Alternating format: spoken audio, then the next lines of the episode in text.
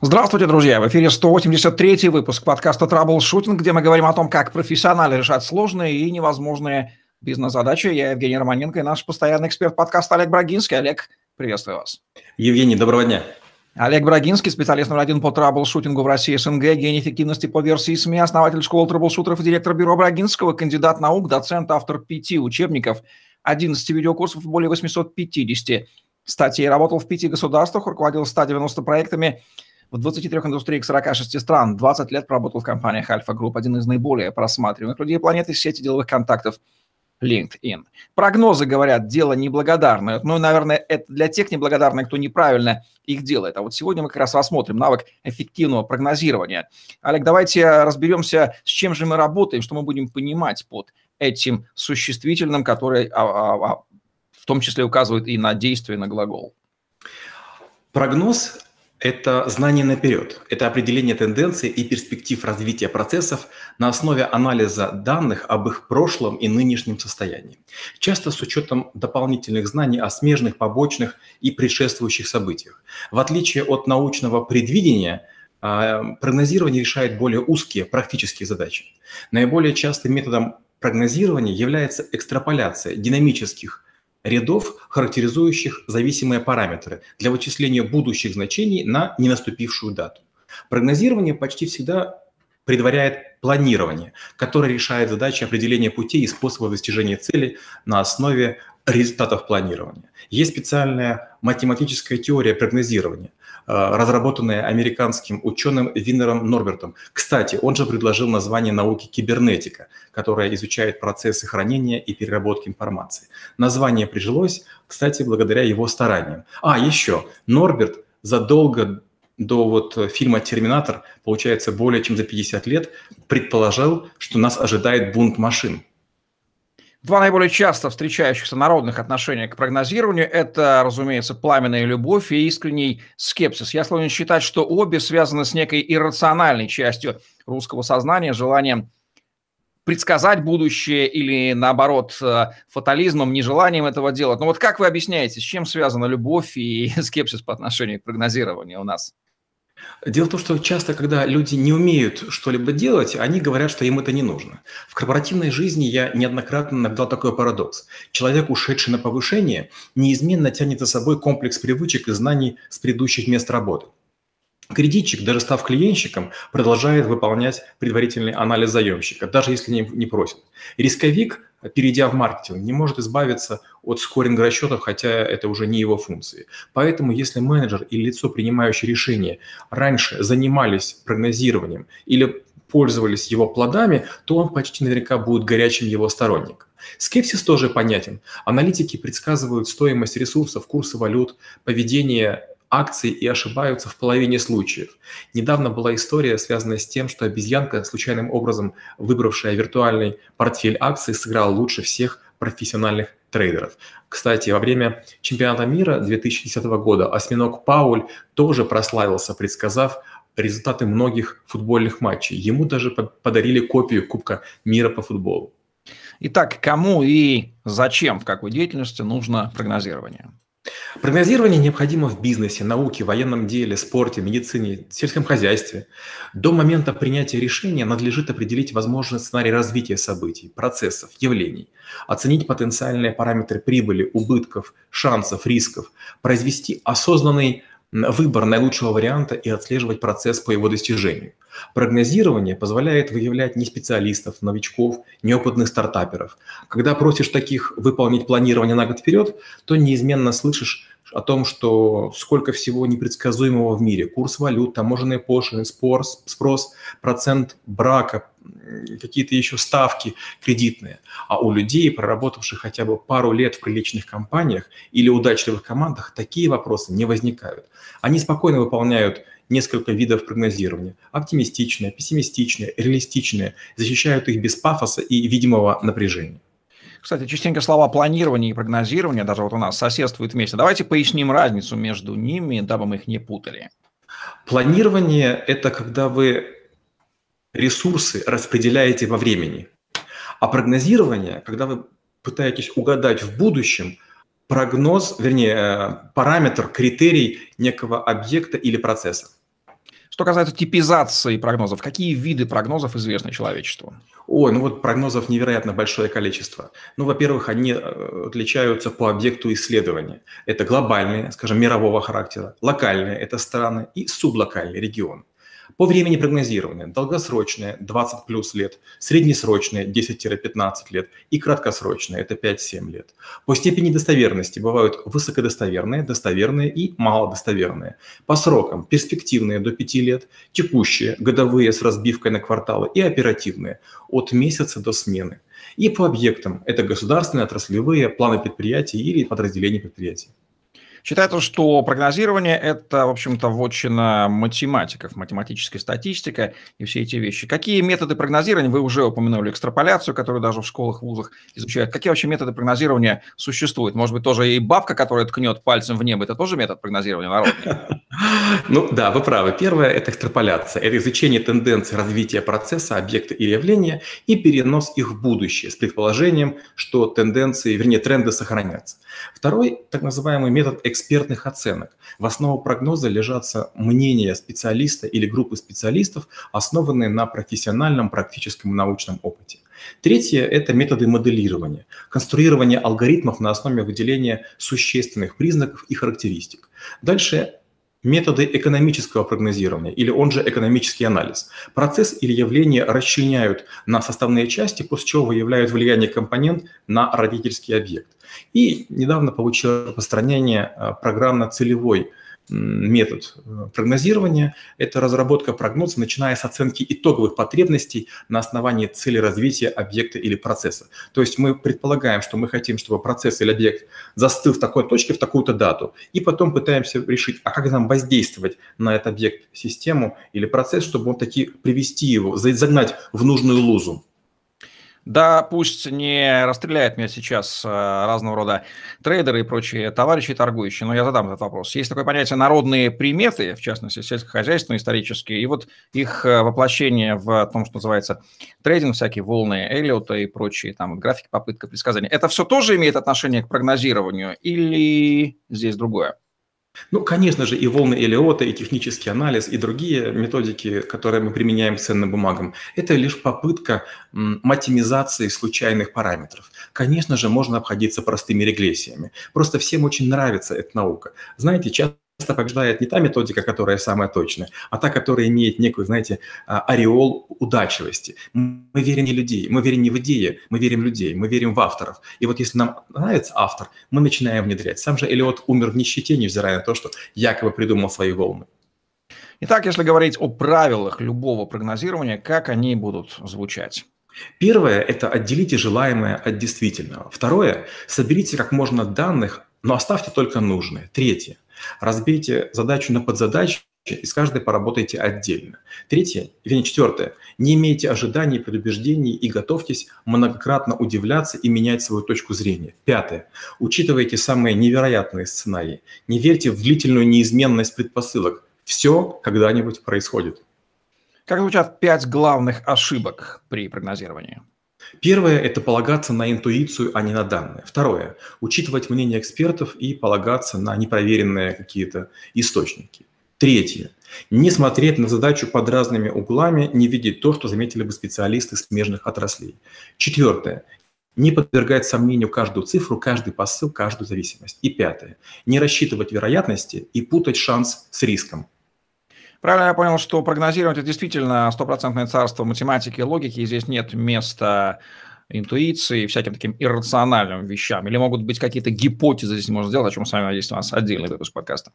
Ну, конечно же, интуиция есть мера, место при прогнозировании. Иногда интуиция позволяет предложить хорошие гипотезы, о чем, надеюсь, мы с вами еще поговорим. Отбор данных для прогнозирования. Мы уже поняли, что это очень важная вещь. Какие здесь есть правила, инструкции, подходы? Первое. Желательно построить коридор допустимых значений каждого параметра, выкинув из рассмотрения наиболее экстремальные выбросы в обе стороны. Второе. Проанализировать взаимное влияние переменных и корреляцию параметров. Третье.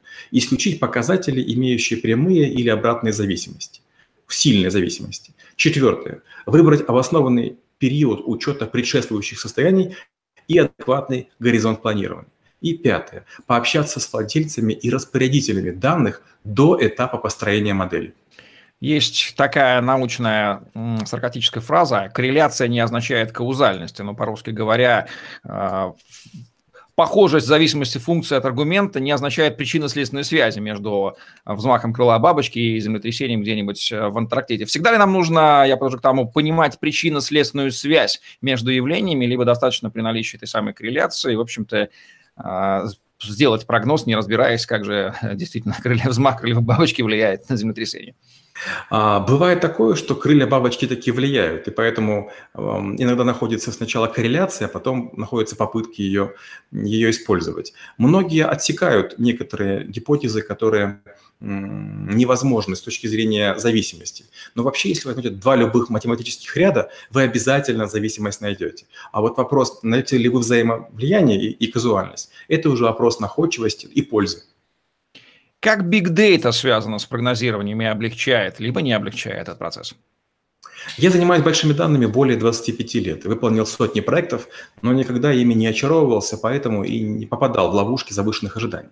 Одно из первых применений, которое помогло мне написать антивирусную программу, я создал в 1900 1993 году. Я предположил, что нужно искать не вирусы, которые начали шифроваться и прятать свои тела с помощью полиморфизма в памяти компьютера, а результаты их действий. Я взял базу вирусов, запустил их на тестовый компьютер и наблюдал за заражением файлов.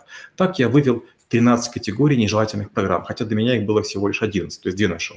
Дальнейшее двухгодичное исследование, оно добавило еще два типа вирусов.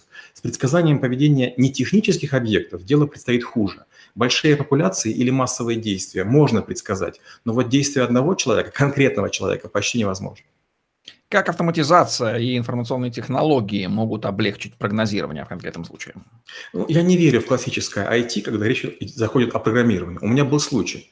Мы небольшой программ командой написали Альфа-чек. Это система, которая выполняла кредитный анализ заемщиков физических лиц экстремально быстро. До сих пор ее рекорды не побиты в планетарном масштабе. Так вот, система работала настолько хорошо, что когда грянул кризис 2008 года с обвалом курса доллара и потерей миллионов рабочих мест, никто даже не задумался о том, чтобы перестроить модели, потому что привыкли, что программа работает хорошо. Потери тоже были существенные. Я уверен, что прогнозирование рано отдавать компьютерам, если не предусмотрено получение всех значимых параметров в режиме реального времени из незамутненных, достоверных источников.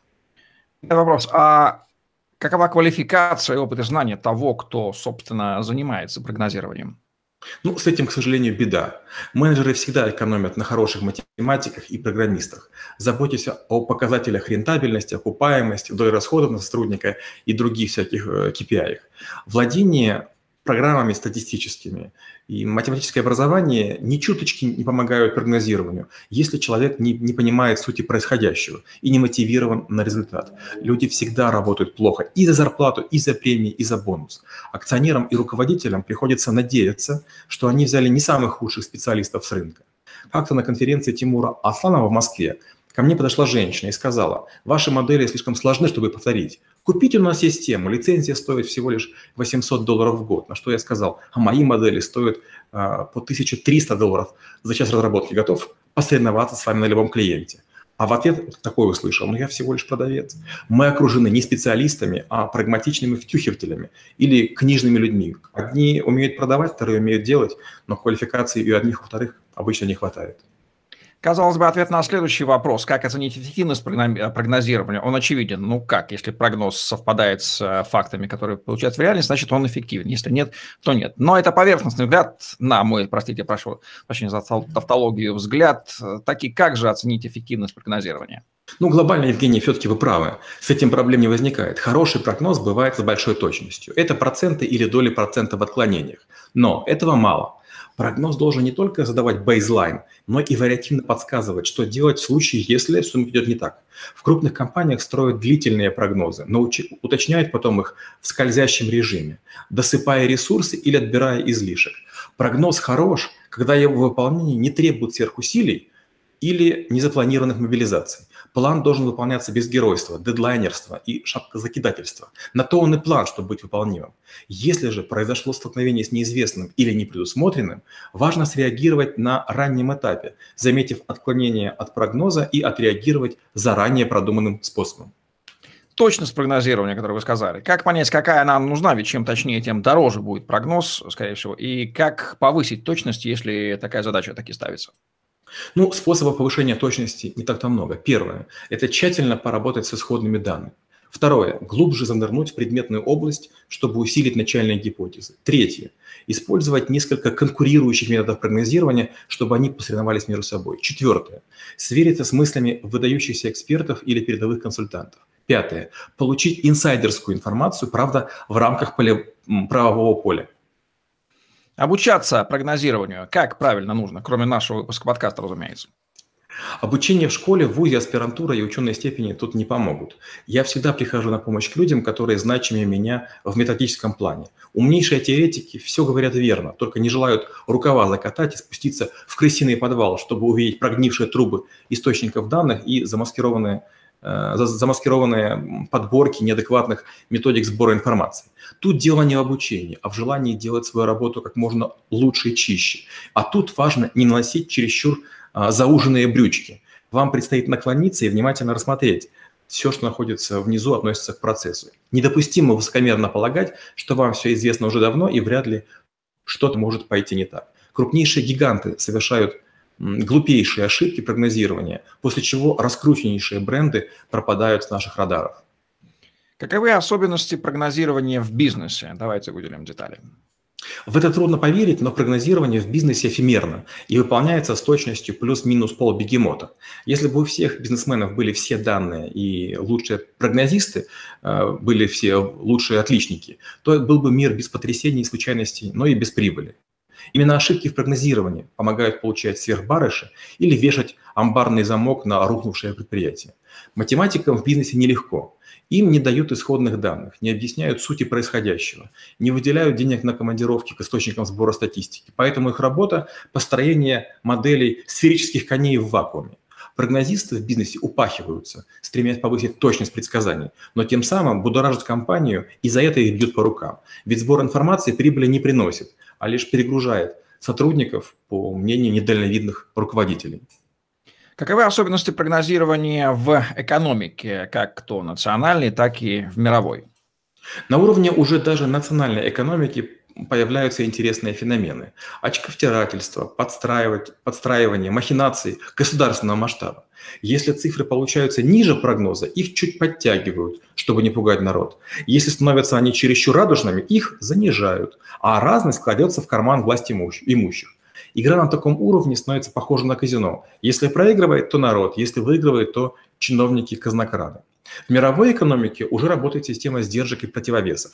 Прогнозисты консультируются друг с другом, даже если их государства не испытывают взаимного пиетета. Это не разведка, а прощупывание дна, стен и потолка в поисках факторов, неизвестных а, вопрошающей стороне. Тут процветает сотрудничество на официальном и негласном уровнях, поэтому мировые прогнозы значительно честнее, прозрачнее и полезнее, чем национальные. Как выглядят или как разные нации, народы подходят к прогнозированию? Где прогнозы самые точные и взвешенные, ну а где разглядяйство правит бал и люди надеются на народные приметы?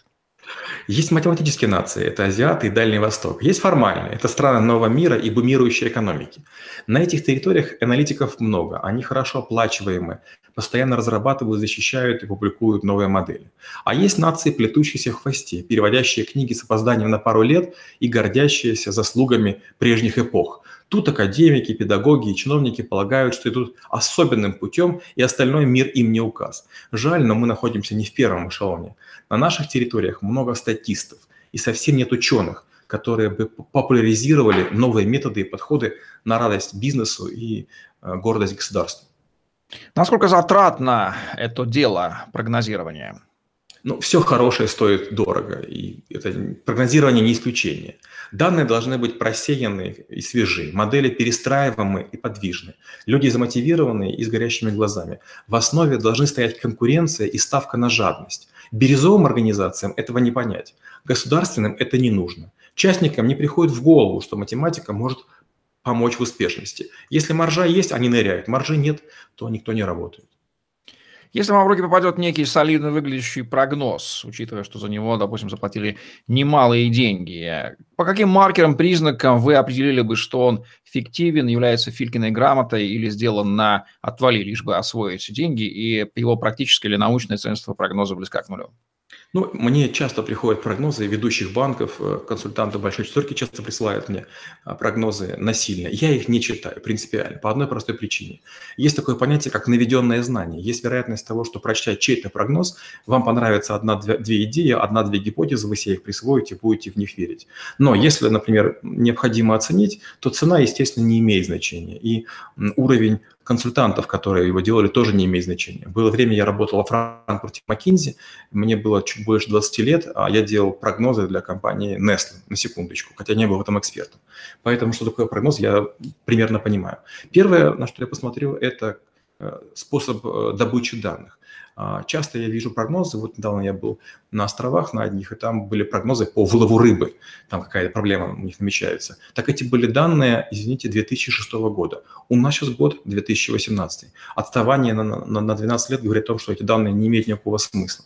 Дальше, когда у вас нет источников, не сказано, где это есть, и вы не можете сами проверить. Это второе напряжение. И третье – это уровень математического аппарата, который использован. Кстати, а как соотносится прогнозирование и бизнес планирование, прогнозирование является частью этого процесса? Должно являться, но не всегда. Скажем, когда я работаю с компанией Samsung, с ними очень тяжело. Они удваивают план продаж каждого года, и это не имеет ничего еще с прогнозированием. Они просто берут и мучают людей. Кто план выполняет, тот остается в компании еще один год. Кто не выполняет, тот отваливается. Расскажите несколько кейсов удачного и провального прогнозирования из вашей практики. Было время, и я исполнял обязанности начальника службы безопасности банка. Я готовился к отчету по расходам прошлого года и защите бюджета на год грядущий. Прихожу на направление, а все уже расходятся. Я подумал, что меня перенесли из-за задержки предыдущих вопросов. Смотрю на время, а оно еще даже не наступило. Спрашиваю, что случилось? А мне отвечают, точность ваших прогнозов и сбываемость запредельная. Зачем тратить время на обсуждение очевидного? Ваш бюджет утвержден единогласно и без обсуждений. Я даже расстроился. Я такую презентацию обширную готовил, в которой, кстати, спрогнозировал более сотни потенциальных вопросов и подготовил на них слайды соответствующие, чтобы блеснуть под подготовкой. Правильное, провальное прогнозирование тоже случалось. Как-то не желая глубоко вникать в процесс, я решил использовать дорогих специалистов с богатым опытом. Про такие говорят overqualified. Но это не помогло. А, сначала подразделение перевыполнило план, сделав его за 4 месяца годовой. Но все прибыль съела единственная ошибка одного человека. Урок был шокирующий и отрезвляющим. Кстати, кто более лучший, выражусь так, прогнозист? Мужчины или женщины? Я бы сказал, что если мы имеем дело с э, системами техническими, почти всегда это мужчины. Мужчины э, неплохо справляются с тем, что можно формализовать. Женщины же лучше в случае отношений. Вот скажем, если мы говорим про политику, если мы говорим про кинофильмы, если мы говорим про какие-то движения общественно-политические, там прогнозисты женщины дают фору мужчинам просто даже без вопросов. А может быть, точное прогнозирование всего и вся теоретически невозможно, ведь если бы прогнозы были точные, то люди действовали бы в соответствии с этим, и не наступало то развитие событий, которое должно было бы наступить, если бы они не были выражены знаниями о будущем. Вы абсолютно правы, но тут есть какая есть история. Дело в том, что постоянное количество данных, доступных для анализа, оно а, увеличивается в прогрессии геометрической. Скажем, вот сейчас обсуждается до сих пор еще, насколько повлияли математики на выборы Трампа. Считается, что они выгрузили 54 миллиона профилей из Facebook. Получается, что та компания, которая бы выгрузила в два раза больше, имела бы более точный прогноз. И теперь получается, что каждые следующие выборы будут использоваться всеми сторонами эти методики. Прогнозирование или методика прогнозирования, она хороша, как правило, однократно, а потом становится общим достоянием и стандартом де-факто. Какие рекомендации по эффективному прогнозированию Олег Брагинский даст нашим зрителям и слушателям? Первое. Никогда не полагайте, что все знаете. Уточните, переспросите, сходите, посмотрите на все, что только можно увидеть глазами и пощупать руками. Второе. Не, возлагайте надежд на то, что сработает единственный прогноз. Готовьте их целую гроздь, чтобы при наступлении некоторого часа иметь наиболее подходящий прогноз, чтобы начать действовать по нему. Третье. Запрашивайте сопутствующие данные, опрашивайте косвенно причастных специалистов. Иногда чуть более глубокое понимание процессов помогает быстрее сориентироваться при непонятных отклонениях. Четвертое. Отслеживайте важные параметры и в ручном, и в автоматическом режимах. Повесьте большие телевизоры для себя и вовлеченных коллег, чтобы следить за тем, что происходит. Пятое. Установите триггеры на границе отклонений. Разработайте процедуры реагирования при нарушении параметрами коридоров ожидаемых значений. Концепция черного лебедя Насима Талеба, не разрушает ли она веру в нужность и способность нас прогнозировать действительно важные вещи и не позволяет ли нам просто пустить все на самотек, пассивно наблюдая за катастрофой, в которую движется мир? Ну, очень важно отличать слова от действительности. Сам Насим Талеб много денег не заработал, и некоторые из его прогнозов не сбываются. Просто он написал книгу, которая вызвала некоторое всеобщее разочарование. А в книге это всего лишь одна метафора, что европейцы не видели черных лебедей, и когда увидели, очень удивились. И вот, вот и вся суть этой книги. Он уже написал пять книг, они мало друг от друга отличаются. Это миф, это легенда. Насим невеликий трейдер, э, ему до Сороса или там до Баффета очень далеко. Это обычный публицист, такой же, как многие другие, которого раскрутили. Он моден на некоторых территориях, в том числе и на нашей. Но, допустим, в Индии и Пакистане ему делать нечего. Там гораздо более умные люди, его затмевают. Что нужно добавить под финал к этой теме? Мы уже сказали сами неоднократно, что прогнозирование такая штука странная. С одной стороны, если бы все умели прогнозировать, то не случалось бы то, что случается. Но для тех, кто владеет прогнозированием лучше, благоприятный исход более вероятен. Вот, пожалуй, последняя вишенка на наш торт.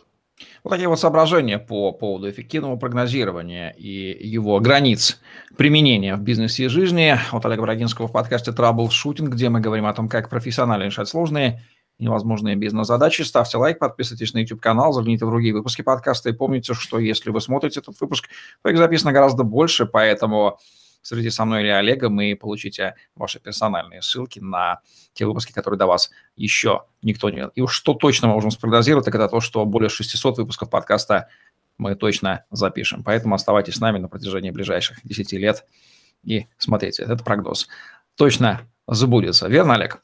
Абсолютно. Удачи вам, до новых встреч. Спасибо и до встречи через неделю.